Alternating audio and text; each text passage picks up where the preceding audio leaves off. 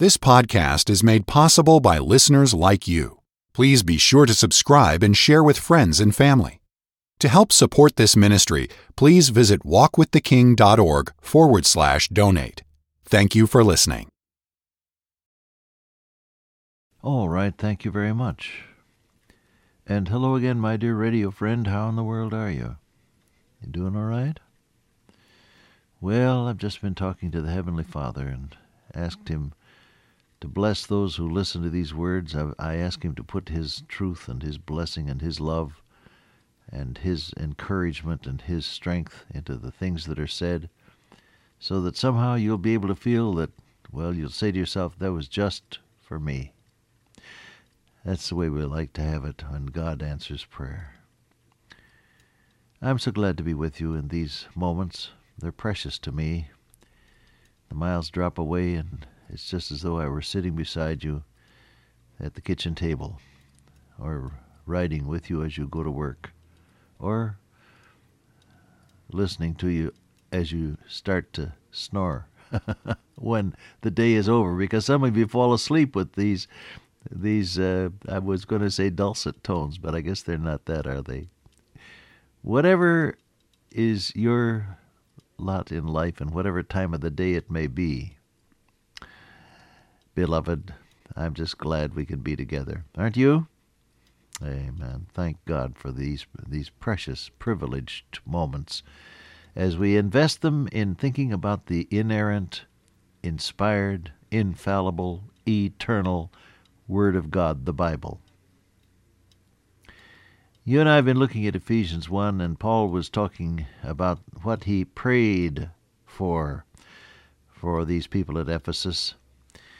And he got around to the idea of the exceeding greatness of God's power, the power which He wrought in Christ, said he, when He raised Him from the dead. We call that resurrection power. Paul spoke of it in Philippians 3, that I may know Him and the power of His resurrection. Resurrection power available to the believer. The Bible has a great deal to say about the whole concept of power. The prophet said, in Micah 3, I'm full of power by the Spirit of the Lord. And Zechariah said, this is the word of the Lord, not by might, nor by power, but by my Spirit, saith the Lord of hosts. And then our Lord Jesus, as He began His ministry, returned in the power of the Spirit into Galilee. There went out a fame of Him through all the region round about. Our Savior said concerning the bestowment of the Holy Spirit of God on the day of Pentecost to the church, ye shall receive power after the Holy Ghost is come upon you, and ye shall be witnesses unto me, both in Jerusalem and in all Judea and in Samaria, and unto the uttermost part of the earth. And though when the apostles themselves had been filled with the Spirit of God, it said, with great power the apostles gave witness of the resurrection of the Lord Jesus. Thou hast girded me with strength to battle, said the sacred writer. In that day shall the Lord of hosts be for a crown of glory, and for a diadem of beauty unto the residue of people, and for a spirit of judgment to him that sitteth in judgment, and for strength to them that turn the battle to the gate. And then there's a promise that you and I have often used. I know I have brought this promise to God in prayer many a time. They that wait upon the Lord, said Isaiah, shall renew their strength. They shall mount up with wings as eagles. They shall run and not be weary.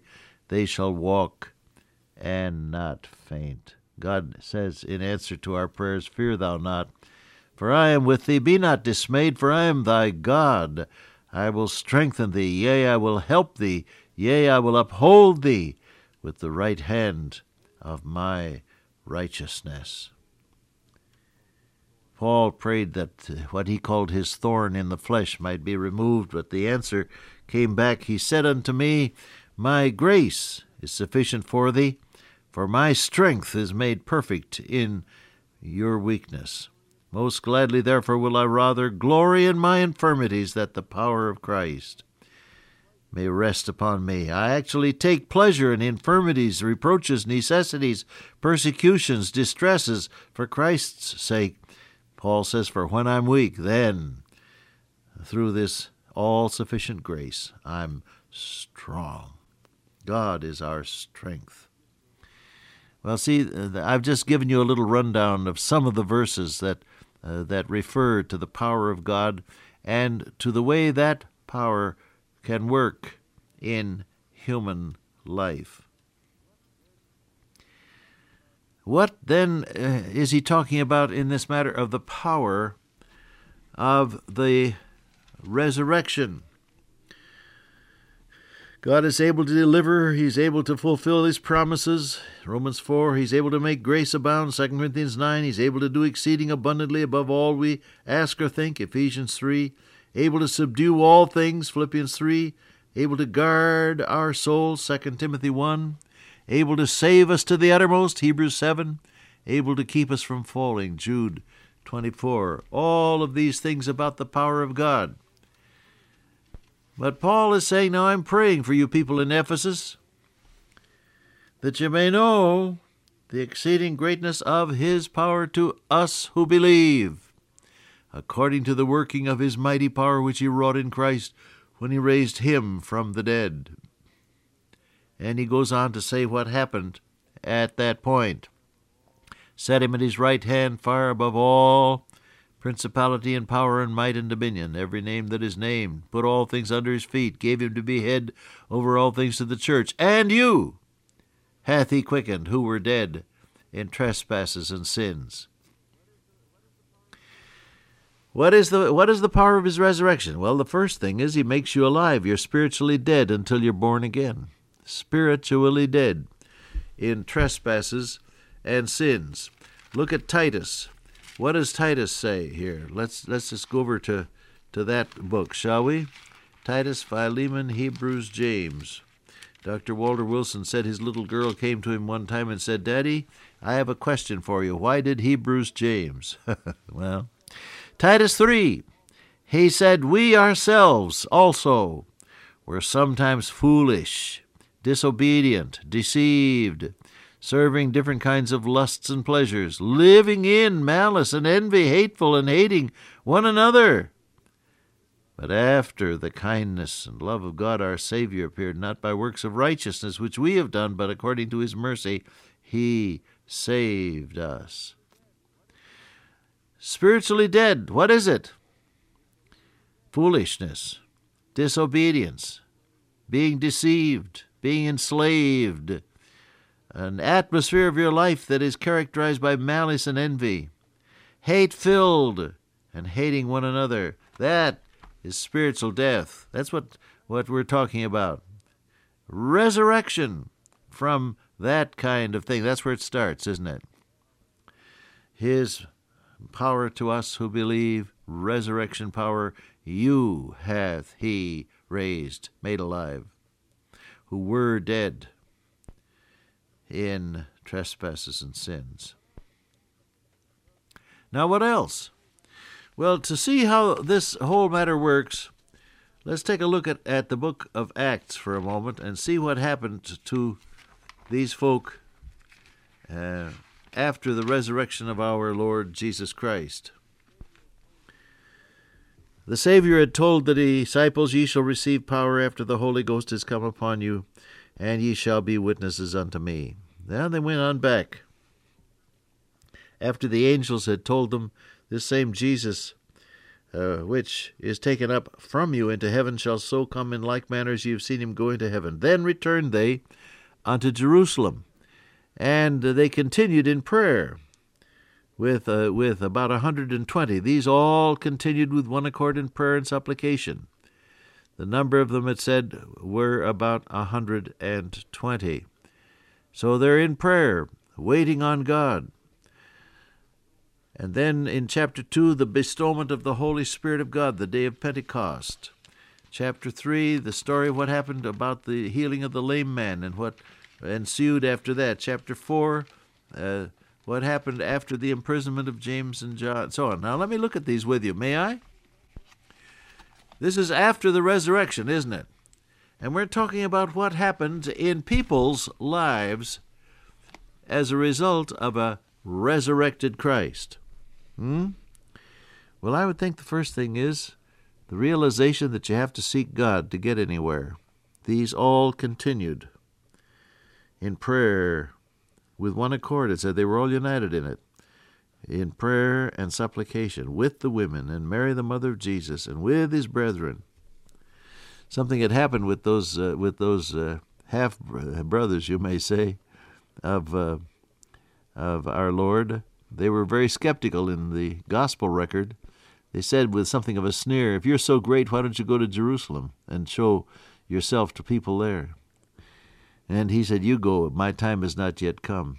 Because neither, it said, did his brethren believe on him. But now something has happened, and their whole attitude has been changed, and they're there with the rest, praying.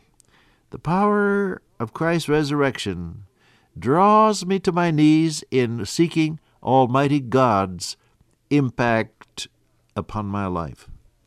I think it has to start there. This is more than a casual ministerial reference to prayer.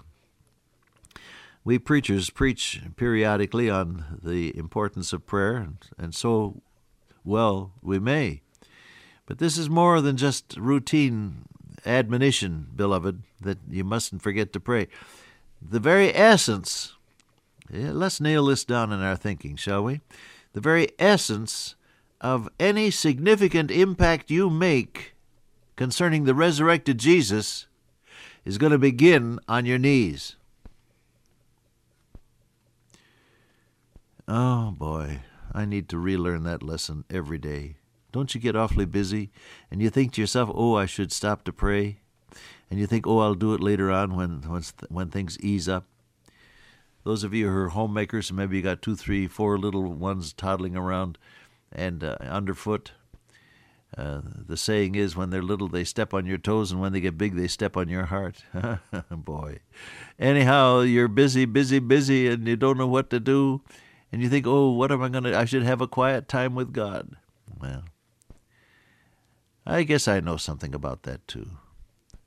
But I want you to know that if you and I are going to have any impact on this world concerning the resurrected Jesus, it's going to begin on our knees.